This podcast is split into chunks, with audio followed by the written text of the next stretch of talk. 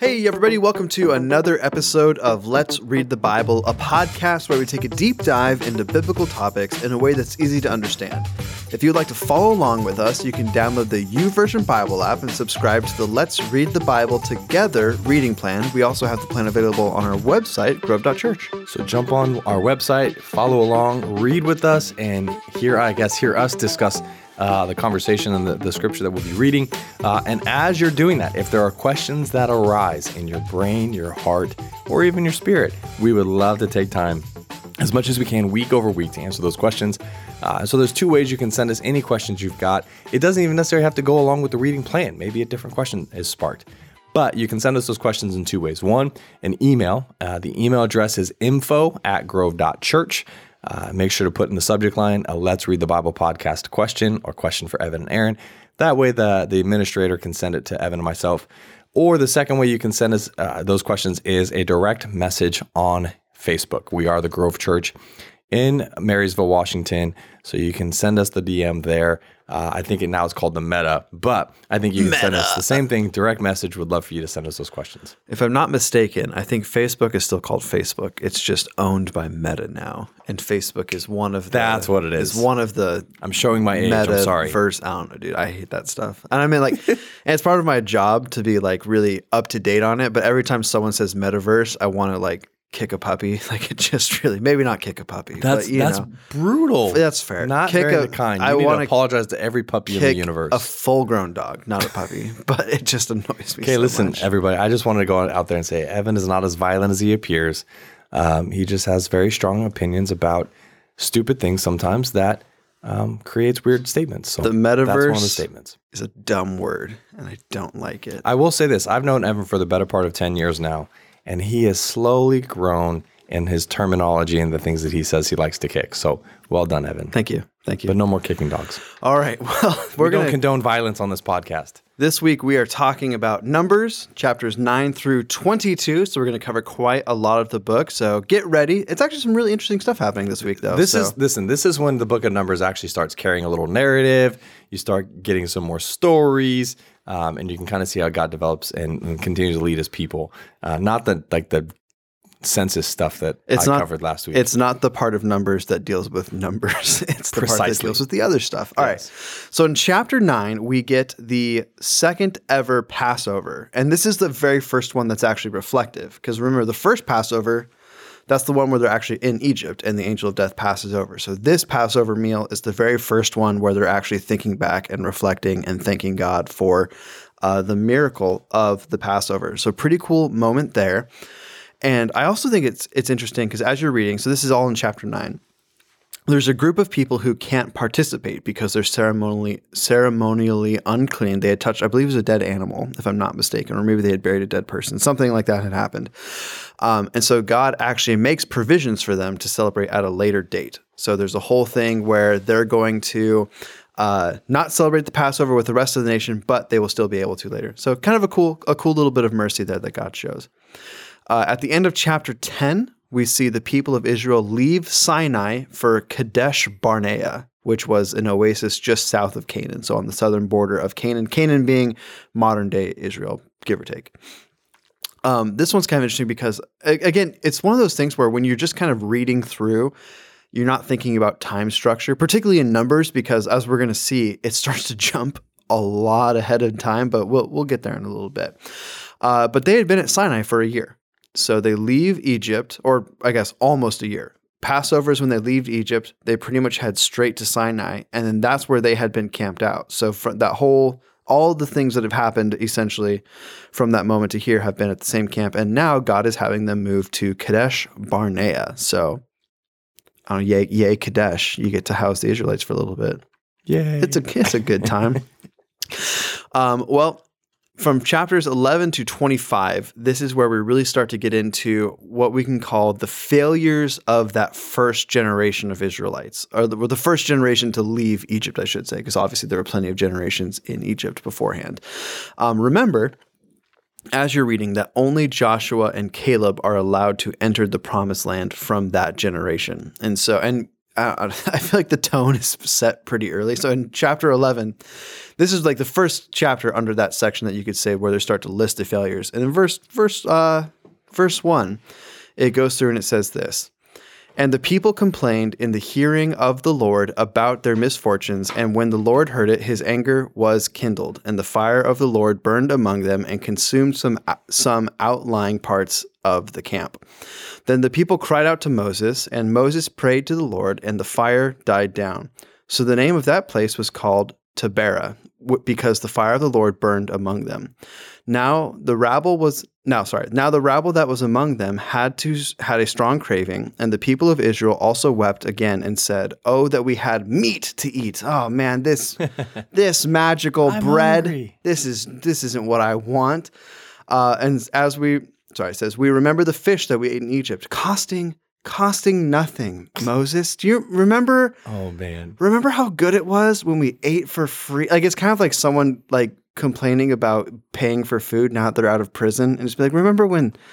Remember prison food? Like, wasn't that great? It's just a little, I don't know. That's a good way to put it. Actually, come on, guys. I, yeah. Uh, but it's not just the fish, listeners. No, don't forget. It's also don't forget the cucumbers, the melons, the leeks, the onions. Oh, and the garlic. Yeah, you lost me. Moses, don't. I love garlic, but it's a little bit. Uh, come on, guys. Uh, but now our strength is dried up. I don't know why that, that was, was weird. hilarious. That was weird. And now our strength is dried up, and there is nothing at all but this manna to look at. Now the manna was like coriander seed, and its appearance like that of bdellium. I honestly don't know what any of those either of those things mean. I guess I could have looked it up, but sorry. Uh, the people went about and gathered it and uh, gathered it and ground it in hand mills or beat it in mortars and boiled it in pots and made cakes out of it. And the taste was like the ca- taste of cakes baked with oil. When the dew fell upon the camp that night, the manna fell with it. So pretty cool. Uh, Moses heard the people weeping throughout their clans, everyone at the door of his tent, and the anger of the Lord blazed hotly. Honestly, can't blame him. And Moses was displeased. Moses said to the Lord, Why have you dealt ill with your servant, and why have I not found favor in your sight that you lay the burden of all this people on me? Um, I also just love like Moses is complaining about just the job that God called him to do. And he's like, Why do you like God, why do you hate me? Why is this my job right now to deal with these people? Uh, did I conceive all this people? Did I give them birth that you should say to me, Carry them in your bosom as a nurse carries the nursing child into the land that you swore to give to their fathers? And where am I to get meat to give to all this people? For they weep before me and say, Give us meat that we may eat. I am not able to carry all this people alone. The burden is too heavy for me. If you treat me like this, kill me at once if I find favor in your sight, that I might not see my wretchedness. All right. So feels a little dramatic and everything going on. Moses is a dramatic guy. Yes, and, but so are the people of Israel. Right. Yeah. I mean, seriously, it's like it's a oh my god, it's incredible to think that like when they're in this situation where the Lord has delivered them. Like Yahweh, the creator of the world, has delivered them. He split the Red Sea. Ten Commandments things. They don't learn apparently from the whole worshiping the golden calf not. is. Yeah, like they had to drink that or eat it. I think it was drink, right? He grounds it up. Ground up. it in gold dust and makes them drink it. Oh yeah. my gosh. And they're still complaining. And every morning they wake up and there's bread that's just on the ground. Bread that fell from heaven. I guess not bread. They have to make it into Seed, bread. Seed. Yes. Yeah, but, but still, come on. You're provided for for free. You're not paying for it. These clowns, they want that, but they you know they want they, long for the fish and the melons and the garlic and the onions and, and the, the, leeks oh, and man. cucumbers. I've never once in my life longed for a cucumber, pickled nope. or unpickled, but nope. ugh, agreed, gross. All right. Well, anyway, that sets the tone. they're, they're, they're just the people of Israel are kind of the worst. It is what it is. This generation, particularly, is just they see you could argue they see the coolest miracles of any generation of Israelites pre pre Christ. Um, and yeah, they're just the most. Uh, they're the most like they don't care anymore. Whatever.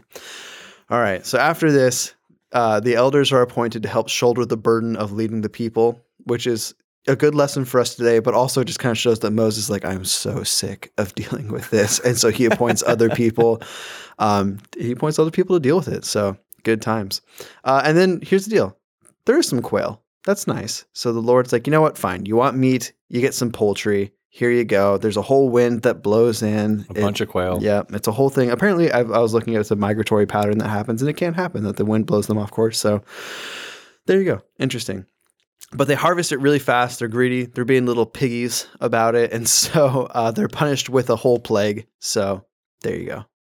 Dude, honestly, I'm just, I'm just dying right now because I just see this. Uh, I see almost this this Moses esque like I'm just sick of these people. This is ridiculous. Why? And like it just it's just so funny me watching you like just get up in arms about it. But at the at the end of the day, here's what here's what's true though is that it's it's you and I today, not just you and I, but you and I who's listening. We all collectively have and complain and will look back to things much like God's people did early on. And so there's a lot of correlation that can exist in us today and how we respond to situations or how we respond to God moving us or changing locations or stirring in our hearts to go do something and we it doesn't play out the way we quote unquote think it is. I mean, that's that's the heart of it, right? That's the reality of this situation is that is God's people were delivered, they were thankful, but then it's like, well, this is hard. This sucks.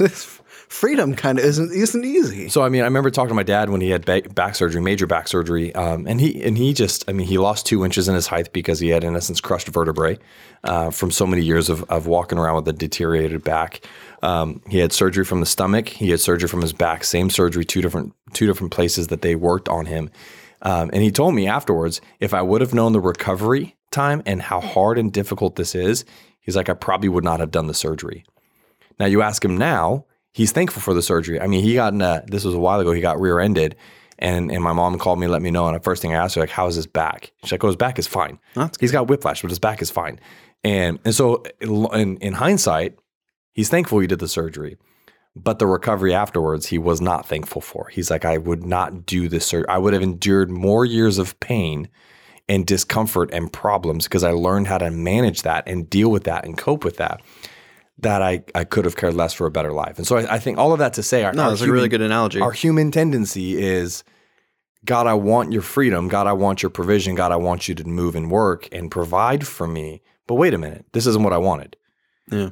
And and so like I can totally see. I mean, I'm playing devil's advocate now, right? Because uh, I'm watching you. It's just funny to me. You're throwing all this shade at the Israelites for with due reason. They should. They were totally ridiculous. But our human tendency is that. So, anyways, it's just interesting. There's a lot of correlation that we could take looking into God's people. Uh, just based upon our own life. Now we may not be getting, we may not see the Red Sea parted. We may not see manna from heaven. We may not see uh, quail being remigrated so we can eat them. Um, thankfully, because I'm not sure I even want to eat quail. But all that to say, I think it's interesting to to always stop and understand the the the history that's played out as human history too. Yeah.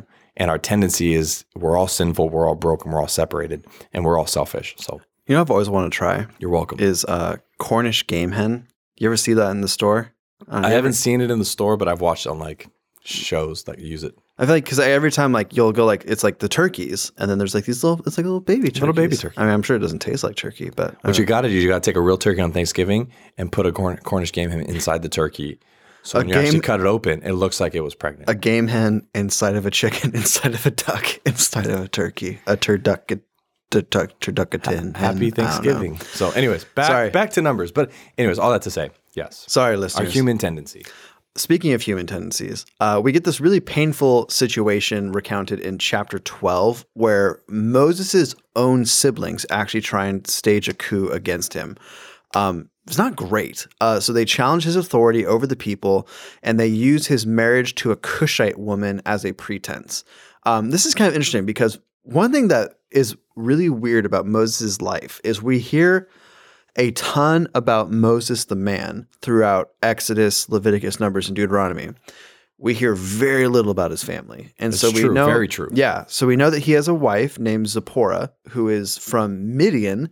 And we have no idea if this Cushite woman is that her um, or is it another wife that he took at a different time? I tend to land in the camp that it's a second wife uh, that that Moses picked up at some point along the way that we are never told anything about. So yeah, I don't know, kind of weird. Uh, Cush is described as in modern day Ethiopia, give or take, which is also interesting because the a lot of um, there's actually like Ethiopian Jews, and they have a lot of a long history going back and forth. So kind of a, a whole interesting historical thing that happens there. But all that to be said, um, it's yeah, it's kind of it's a it's a whole bummer because there's kind of this xenophobic element to it because Aaron and Miriam, Moses' brother and sister, come forward and they're basically like, "Listen, he's married to a, a Cushite woman," and the whole inference there is like, she's not one of us, she's not one of the people of Israel. So that's that's a whole that's a whole nother bummer there. Um, and so they try to essentially take authority instead of Moses over the people of Israel. Um, and they would be rebuked by like with in no small terms. Yahweh is not happy with this at yeah. all. Um, and at the end of his rebuke, uh, Miriam is she, she, basically rolls up a sleeve, her sleeve and she sees that she has leprosy. Um, and here's the deal: leper. I think it's one of those diseases that because we don't deal with it today, hardly ever, we don't think about it leprosy is terrifying. Yeah. It's essentially a skin disease that slowly eats away at you and it's a death sentence. It's also contagious. And so therefore, like you would be completely ostracized from everyone around you. There's that's why you've heard of um, there's leper colonies. I think there are there might still be a few, but it's obviously gotten it's gotten a lot better. Yeah, much but, less. Um, but yeah, there's whole areas of nations that were set aside as when you when they would send lepers there, and that's where not leopards but lepers, and that's where they would go. So that's where they'd live for the rest of their life. Yep. Terrifying situation for her. Um, and eventually Moses asked for forgiveness. Aaron asked for forgiveness. Moses asked for forgiveness for Miriam, I should say, on, on Miriam's behalf. And so she is told that she can have leprosy for seven days. So she needs to leave the camp, but then after seven days, ill, the leprosy will leave her and she can come back and rejoin the people. So, and you know what? I will say that seems to have done the trick because Miriam and Aaron don't, uh, they don't try to usurp Moses again. Not anymore. They learned their lesson. All right. Well, in chapter 13, we get this story. Uh, Moses picks 12 men, one from each tribe. And he's like, hey, listen, we're on the borders of Canaan, the promised land, the land that God has promised to us. This is going to be incredible. I need you guys to go spy it out. We're going to figure out how we're going to conquer this bad boy. And so among them are Hoshea, who is from the tribe of Ephraim, and Moses calls him Joshua. And if you're thinking to yourself, yes, it's that it's that Joshua, but we'll get there eventually, listeners. Patient, patience. And Caleb of the tribe of Judah, who is one of the more underrated Bible characters, because I think that I think Caleb's awesome, but we don't talk about him too often. I am glad that his name made it into modern parlance, though. So you meet a lot of Caleb's at least, which I feel like is a nice tribute to the man. Uh, so their mission lasted 40 days. They go into the land of Canaan. They're there for 40 days. They come back, and then this happens. At the end of the 40 days, they returned from spying out the land. And they came to Moses and Aaron and to all the congregation of the people of Israel in the wilderness of Paran at Kadesh. And they brought back word to them and to all the congregation and showed them the fruit of the land. And they told them, We came to the land which you sent us. It flows with milk and honey, and this is its fruit. I like to imagine there they just held up like, dun, dun, dun. look at this fruit. Yep. Uh, however, the people who dwell in the land are strong, and the cities are fortified and very large. And besides, we saw the descendants of Anak there. The Amalekites dwell in the land of the Negeb, the Hittites and the Jebusites and the Amorites dwell in the hill country, and the Canaanites dwell by the sea and along the Jordan. But Caleb quieted the people before Moses and said, Let us go up at once and occupy it, for we are able to overcome it. God, Caleb is Caleb's the man. Uh, then the men who had gone up with him said, We are not able to go up against the people, for they are stronger than we are. So Caleb stands up in front. he's like, "No, guys, we can do this." And the other guy's like, "No, no, Caleb, shut up, Caleb. We can't fight. We can't fight these guys. What you think we have the Almighty Creator of the universe on our side? So they brought the people of Israel a bad report, and that. Uh, sorry, the, so they brought the people of Israel a bad report of the land that they had spied out, saying, This land through which we have gone to spy it out is a land that devours its inhabitants, and all the people that we saw in it are of great height. Reminds me of like people say Australia, everything's trying to kill you. That's kind of like the they're like, listen, guys, it's giants and everything there is trying to kill you.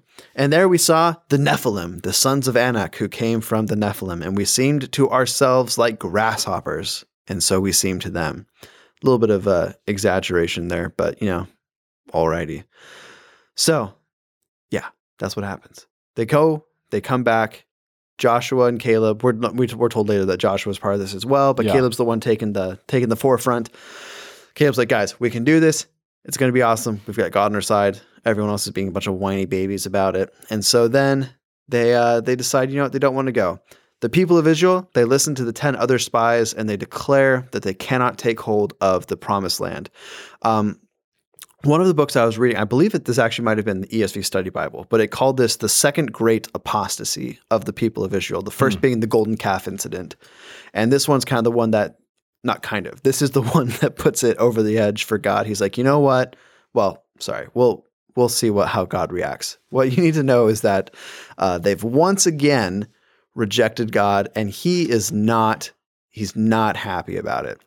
It says, And the Lord said to Moses, How long will this people despise me? And how long will they not believe in me? In spite of all the signs that I have done among them, I will strike them with the pestilence and disinherit them, and I will make of you a nation greater and mightier than they. Which I, side note, really quick, um, this does kind of go to show that the I don't know what you want to call it. The racial exceptionalism felt by the Israelites is really silly because, again, remember a few chapters ago, they're getting on Moses because his wives are for, his wives are foreigners, or at least his wife is a foreigner.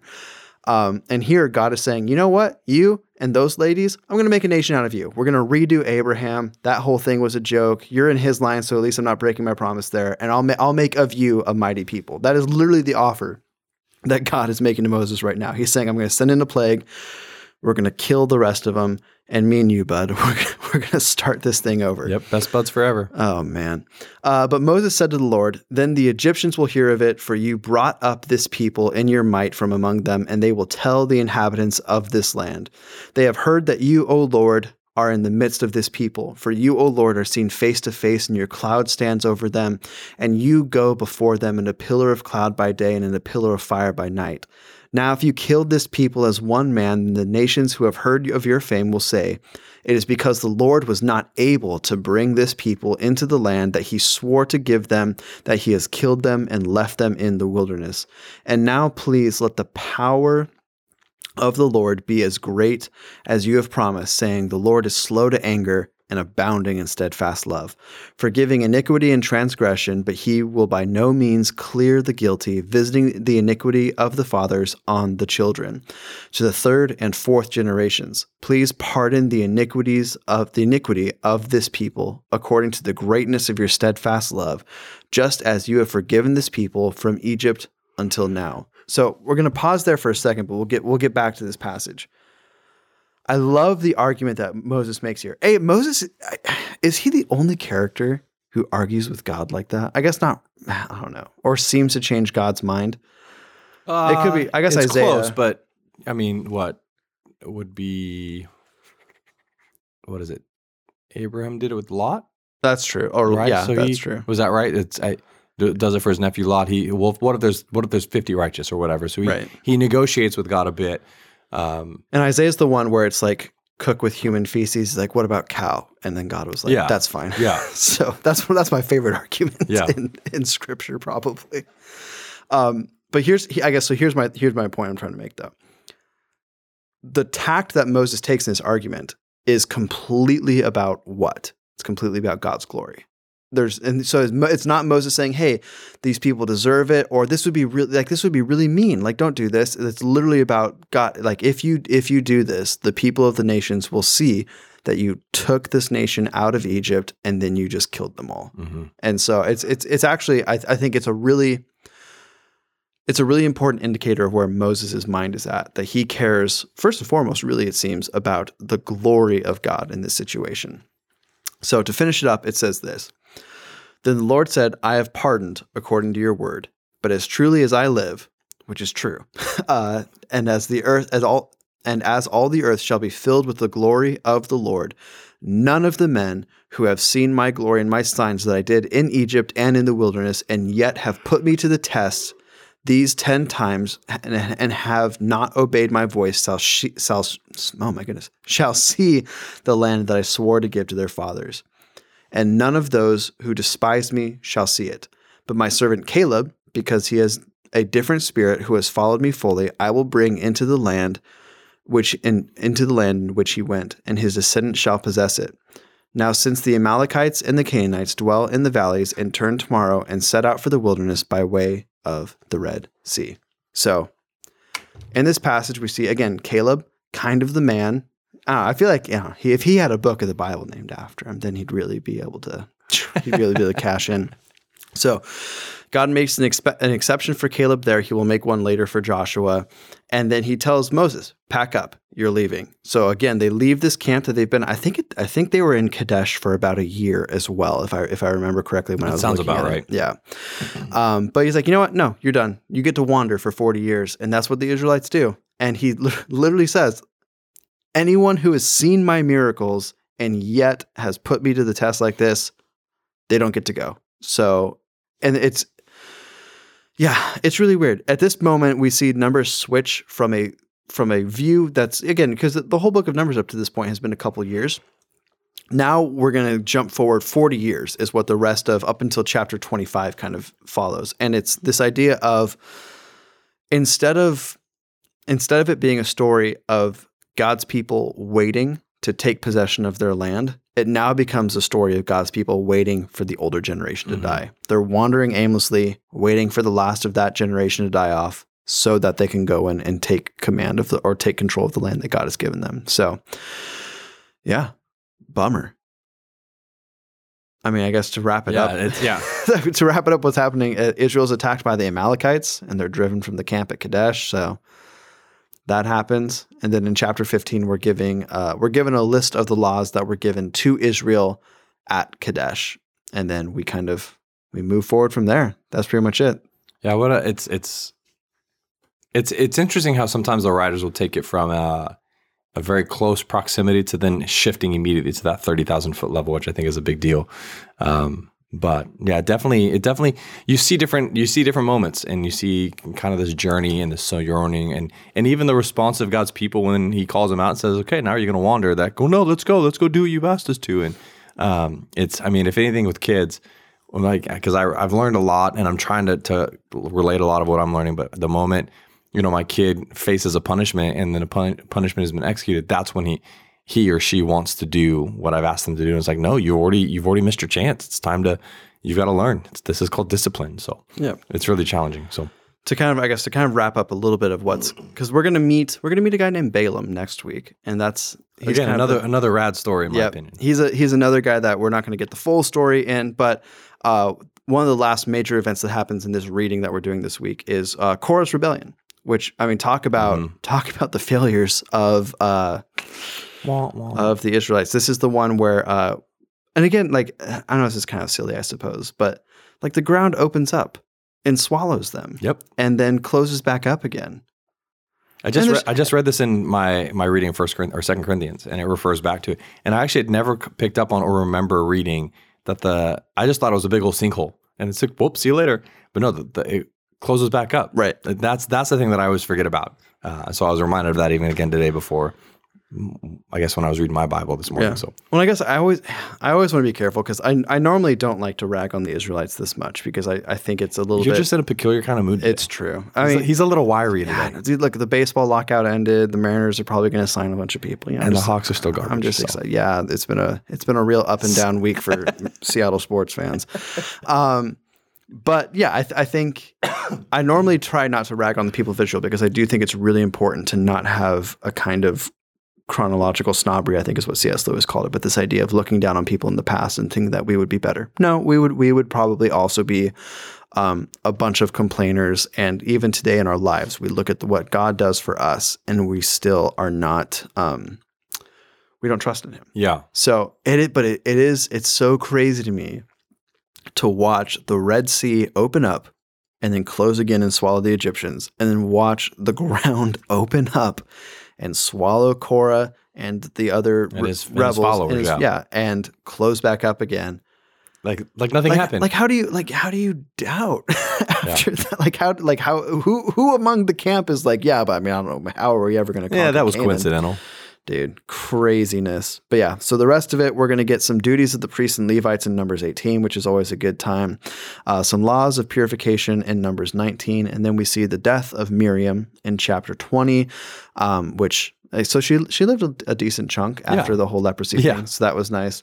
Uh, but it says, and this is in verse one, and the people of Israel, the whole congregation, came into the wilderness of Zin in the first month, and the people stayed in Kadesh, and Miriam died there and was buried there. So That's what we get. Finally, well, the last thing that we'll read today, I think, I guess we start Balaam in chapter 22, but we'll save it for next week because Yeah. Balaam's a good story. Uh, but finally, we get the the story of the bronze serpent, where another plague uh, breaks out, and so God instructs Moses to have a bronze statue made, or bronze. Was it a statue? I don't know what you'd call it. Uh, y- yeah, you can call it a statue, I guess, but in essence, a bronze serpent um, that everyone has to look on. right. But Which- and again, the plague comes because of their rebellion. Yes. Correct. Right. Well, yes. So does everything. Yeah, The so- Israelites rebellion. So I, I say that, and part of me is like I say that in light of I don't know the, the last couple of years we have when we hear plague or whatever. I think our minds culturally right now go to COVID nineteen, um, but this the, the plague that happens in the in, in this portion is because of the rebellion. And again, everything that we're seeing punishment wise is because of rebellion. So Yeah. Yay. If, if you've ever gone to a hospital and you've wondered why is there a snake on the emblem, this story is why. This is why, Because yeah. it's a healing. It's they look upon it and they're healed. So it's a which is pretty remarkable because even in that statement, like even in that conversation, like the whole snake vibe is is in some in some respects redeemed a bit um, because a serpent in the Old Testament Yeah. was is viewed as like the you know evil and representative of the devil and things like that, Satan himself. But anyways, yeah. Not all snakes are evil. Just the just that first Just the. Satan one. Just that. Just that. That's a. Satan snake. Oh man. Uh, but yeah, it, it is also like fi- this. This actually is the final wrap up thing we'll talk about in numbers. But I do think, man, boy, God is so patient with Oh the gosh. Israelites. Like I like I don't know. Like if I was God, and who knows, but I feel like I would just. I feel like I would be careful with what comes out of your mouth Right. next. I feel like if I was in God's position, I would have just wiped him out after the golden calf thing. Like this is ridiculous. And I mean, he puts up with it for centuries. like we don't we He's don't still putting up with it. well, true, but he doesn't let he doesn't let Jerusalem fall for like hundreds of years, and they just keep doing it. So it's a. Um, I know we're kind of joking about it and making light of it of it a little bit, I suppose, but it is important to recognize just how much the Book of Numbers is a testament to God's mercy and. Yeah. the mercy that He still shows to us every day. Yeah. So there you go. Well, and I think you also see, I mean, just in that same th- vein of thought, I also think you see, you know, the tension of his intentionality to to let this thing play out so he can fulfill his plan and his purpose throughout history and for Right. humanity. Um, because he could have done it, you're right. He could have done it in a blink of an eye. It could have been done and and figured it out and finished. Um, but there was a reason, and we don't. I don't think we'll know the reason entirely until we stand before him in eternity. But there was a reason he rolled it out strategically the way he did and let it play out. Um, but he is very he's he's very patient. Yes, absolutely. It is, yeah, boy, it is what it is. Well, before before we jump into Proverbs this week, I did want to take a second to remind you all to hey, you know, leave us a five star review if you're able to. It helps grow the community. It would, Yeah. yeah, it's swell. It would be swell of would you to do. swell. So No, we just appreciate it and, and love hearing the stories about it. Um, but also at the same time, it does that algorithm. I mean, it's I feel repetitive every time I say that, but uh, we just want to continue growing the community because uh, let's it's fun to read the Bible and discuss it together. So I also did want to thank uh, a listener, and I, I might be butchering this name, so apologies in advance, but Nuria Navarrete, Navarrete, something like that. Uh, but she listens on the Google Play Store, which we just found out doesn't let us doesn't let her give reviews. But she emailed in some really kind words, so thank you so much for those. That really meant a lot to us. All right, Proverbs. Let's do Yeah, this. so thing. Proverbs. Here's the thing with Proverbs, and I think we said this uh, last week or when we first jumped into it. It's not going to read like a normal book of the Bible. It's not going to read. It's, it's not like we can sit here and let me introduce the book and let me tell you about here. Here's these sections. Um, Proverbs is going to ma- the majority of it is going to read like quick hits, um, uh, like phrases or or even thematic groupings. Um, and so you're going to find that uh, as you read Proverbs this week, there's going to be two tendencies, if I'm going to be honest with you. One is to read through it quickly, uh, just to get it done because you look at it like a fortune cookie, uh, which I had one today after lunch. It was awesome. Um, but or you're gonna or you're gonna really slow down and and really try to understand and read through them, um, and and let the Holy Spirit kind of stir your heart and challenge you um, as you're reading through them. And so, um, what we want to do in this section as we're reading through the book of Proverbs over this week and even next week um, is just take a few moments and highlight a few of them um, and uh, maybe add a couple thoughts or commentary to it. But um, these are these are Evan's going to love this. This is from the English Standard Version nice. for you. Way um, to go. But so I'm just going to read a few of these. Uh, I think I've got a total of six of them from chapters 13 and 19. These are the, the chapters we're reading. So uh, apparently I just left out one from chapter 15. So apparently chapter 15 didn't speak to me. So, um, but here's a few of them uh, I thought were really worth taking a, literally probably 30 seconds and hitting. It's uh, first one is chapter 13, verse 3. Uh, it says, "Whoever guards his mouth preserves his life, and whoever opens his wide his lips comes to ruins." Hmm. I think that's really poignant. It's and, a real, real convicting and one. really and very good to read, especially for us in light of what we've seen. But also, this is this is timeless. This is a really valuable piece to remember. Guard your mouth, preserve your life. Um, if you open it wide, you come to ruin. So, uh, chapter 14, verse 15, here's one that I like that stood out to me. The simple believe everything, uh, but the prudent give thought to his steps. Um, and I think, again, it's really easy to take someone's word for it because it's easier. Um, but it, the really the the intention and the need as a as a someone who pursues wisdom because remember that's the theme of the book the whole idea is mm-hmm. is the pursuit of wisdom understanding wisdom and living wisely um, and so it is this is do I just believe everything I read or do I believe everything I hear? Even from even from us on this podcast, even from pastors on the stage, um, am I believing everything I'm hearing or am I thoughtfully giving weight to the steps I take based upon what I'm hearing? I think is really important. Which church is it that Paul commends for testing everything? Do you know, is oh, that's a good question. I don't remember. All right. There's a there's a church that is specifically commended because they they test everything that they hear. They're searching the scriptures yeah. and they're trying to back it up, and it's it's shown as a thing to say like, yeah. hey, this is a good thing to do. Yeah. So there you go. Uh, so another one, chapter sixteen, verse thirty-one. I say this because um, it's interesting to me, and I, have always heard this, and I've got a ton of this in my beard right now, uh, and on the sides of my head. But gray hair is a crown of glory; mm. it is gained in righteous life. Um, and I just thought it was interesting because in in ancient times, your appearance was really really valuable. But gray hair was a very big sign of wisdom. Um, and so there's something to be said about longevity in life and even life expectancy. It wasn't as long. Uh, the life expectancy then was not as long as it is now. And so gray hair is a crown of glory. I think it's a big deal. Um, chapter 17, verse 17 says this A friend loves at all times, and a brother is born for adversity. Um, our tendency as humans is to isolate and to only surround ourselves with certain people, but I really think it's valuable to remember that, I mean, Ecclesiastes comes to mind as well, where a three quartered strand is not easily broken. Two are better than one. Uh, but I just love that, that if that's a proverb that will stand for all time, obviously, because it's in scripture, but it also carries a lot of truth with the idea of friendship and brotherhood. So it reminds me, I'm reading through um, right now. There's it's a book called Poetic Diction by Owen Barfield. Um, but basically, like I really like C.S. Lewis, and you would read a book named Poetic Diction. It's it's it's it's interesting. This is why he's the smart one, everyone, and I'm the I'm the commentator. That's not true. Um, but I, I, really like C.S. Lewis and J.R.R. Tolkien, and so I was thinking to myself, like, you know, they have this group of writers called the Inklings, where they all kind of met and they bounced their ideas off of one another, and they read each they read each other's work. So I was like, I should read other people in that group because I've only read the two. So I started on Barfield, and the dedication opens to, um, and I'm paraphrasing here because I don't have it in front of me, but it's uh, to C.S. Lewis, and I believe it says adversity is the true friendship. and, and, they they often describe awesome. they often described each other as um, they called it being second friends, but it's that friend where you disagree about everything, but you love being able to talk about it. And so I think that's what that's what it made me think for when it says a brother is born for adversity. Yeah. It's kind of a way where you can you can have that healthy adversity, that healthy um, tension in the relationship, I suppose yeah. you could call it, but also be incredibly close friends as well. Yeah, and I think through that relational relationship dynamic, you find even you know even the the other side of adversity, which is like circumstantial uh, things going on that are very difficult to to face. Uh, brotherhood is really great to have someone in your corner with you. Uh, but yeah, that's a good point too. Like the tension that exists in a relationship uh, where you have that trust to be able to nail and, and, and push back is how it's our circle is what we call is the pushback. So, um, Two more here. Chapter 18, verses 2 in Proverbs says this. And this is a really, really, I think this was a convicting one. Um, and I think really one that, well, that everyone needs to hear um, and, and heed. Uh, so it says this, verse 2, chapter 18 A fool takes no pleasure in understanding, but only in expressing his opinion. Uh, and and that's one that it's almost like you don't have to say much about it. You just let it breathe for a moment. Um, but it is true. There is a lot of truth where I've even as I'm in arguments or I'm in discussions, I don't care what anybody else is saying. I just have a thought and I want to say it. Uh, that's that's a foolish undertaking.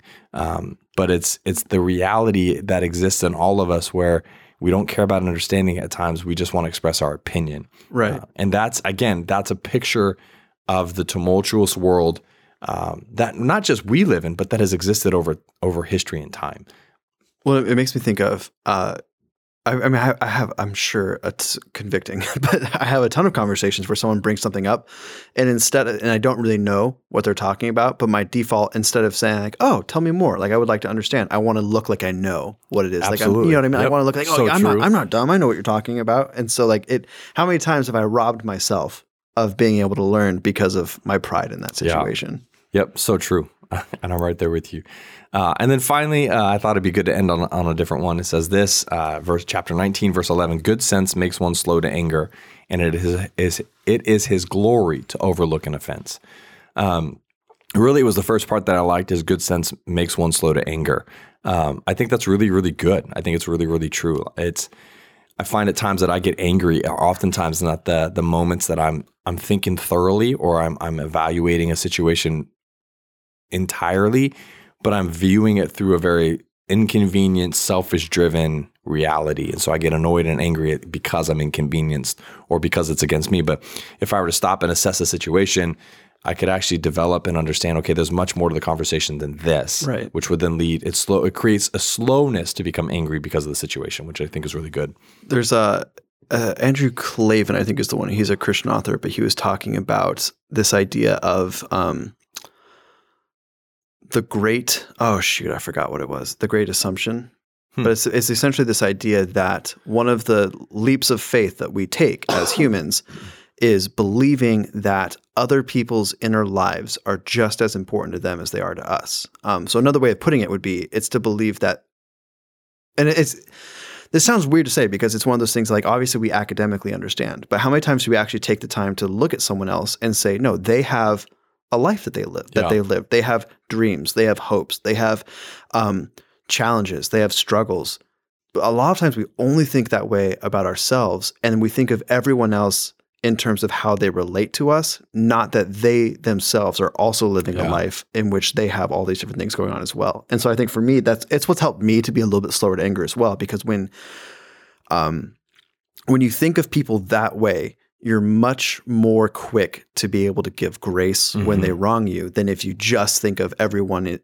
It's, it's like as if you think of everyone as being side characters in your story. Yeah. Instead of realizing that everyone has their own story that they're living out. Yeah. And I love, and I, I think that that second part goes hand in hand with that. Like it's good sense, good sense makes one slow to anger and it is to his glory to overlook an offense. And that's part of it. When we are able to remove the assumption, uh, even the, the motive that you're trying to offend me you're trying to hurt me. You're doing what you're doing. It's a very self centered way of viewing it. Mm-hmm. But to be able to stop and pull back and realize, like, man, you've got issues that you're going with that I have know nothing about. You've got circumstances I could know nothing about. And and to be able to to stop for a moment, that's good sense. That's good sense to stop and evaluate and assess that there's much more to the conversation that's happening right now than just how I perceive it or how I'm being reaffirmed of it. Um, and it's to overlook an offense is not the world we live in. No one like I, I should be justified to be annoyed or frustrated or offended because right. of what you've done. And on one hand, yeah, there may be truth to that. But I mean, I was even just reading again, Second Corinthians, the whole idea of forgiveness. I mean, mm-hmm. Paul, and, and I didn't realize this until I was starting to read it, but Paul was was blasted by the Corinthian church. He had people like questioning his authority, questioning his ability. Like, like he's selfish and he's he's doing things. This is hip. He's he's heretical. He's he's not preaching the gospel, and and he had to reestablish his entire authority. And he was offended. Like there was a point where, and again, I didn't know this until I re- I was reading, studying some more about it. But he left, mm-hmm. and he mm-hmm. he left them eh, eh, eh, after after being with them to confront them because I mean, Pastor Nick says it this way: like the New Testament letters are all about cleaning up messes in in the New Testament church. Um, so Paul's assessing a very dysfunctional, broken church in Corinthians, which we'll get to when we read First and Second Corinthians. Getting drunk on that communion, but um, which that in and of itself is an interesting dynamic too, because it's not just that. Anyways, um, but it, it, shows this dynamic of Paul was hurt, Paul was offended, Paul was like brutally um, slandered, and he left hurt and dejected. But in his letter, he writes back forgiveness. He's he writes back because I've been forgiven, I forgive, and he almost makes light of his forgiveness. He almost says if it's not that big of a deal um, when he says that, hey, as I forgiven, which I didn't really have much to forgive of anyways. Really, he he left them alone. He went there, he left to reassess and kind of to lick his wounds, and then wrote back. Um, and so it is this tension of like it's his it's to his glory to overlook an offense. You and I have rights every day to be offended, but the gospel because of Christ's forgiveness of us and our offense to him, we are therefore led and should follow suit. Because we are forgiven we right. should therefore forgive. And so that's that's some of this proverbs tension of good sense makes one slow to anger and it's and it's the glory of, of the one to overlook an offense. Mm-hmm. it, it, goes hand in hand. It's this tension that i think we all have to live in and understand. At the end of the day there's circumstances there's situations there's thoughts and realities that i don't fully understand and, and because of Christ's love, his grace, his forgiveness, I'm going to overlook the offense that I could take on. And I mean, let's play this in our marriages. How many times do I take offense from my wife because I'm interpreting something and assuming something rather than stopping, stepping back, and trying to make sense of it? So, anyways, just a great, I mean, great proverb. The, these sort of things are going to hit um, and and hit us in different ways. So, those are the ones I wanted to highlight today because they were challenging to me, but I also thought worth taking time to. I think that's the beautiful thing about Proverbs is you could get a group of 10 people and have them, hey, hey, read these chapters, pick out one in each chapter that picks that stands out to you, and they'll all pick different ones. Yeah. Like Proverbs is it's a it's a really incredible book that yeah. way. I yep. being able to read it. All right, well, that's going to wrap it up for this week's episode of Let's Read the Bible. As a reminder, we are a podcast of the Grove Church, but we're not the only resource of the Grove Church. You can find all of our other resources on our website, grove.church. And if this podcast has been a blessing to you and you would like to consider financially supporting the ministry that the Grove Church does, you can also give online on our website. There's a give button in the upper right hand corner. But hey, thank you all for listening.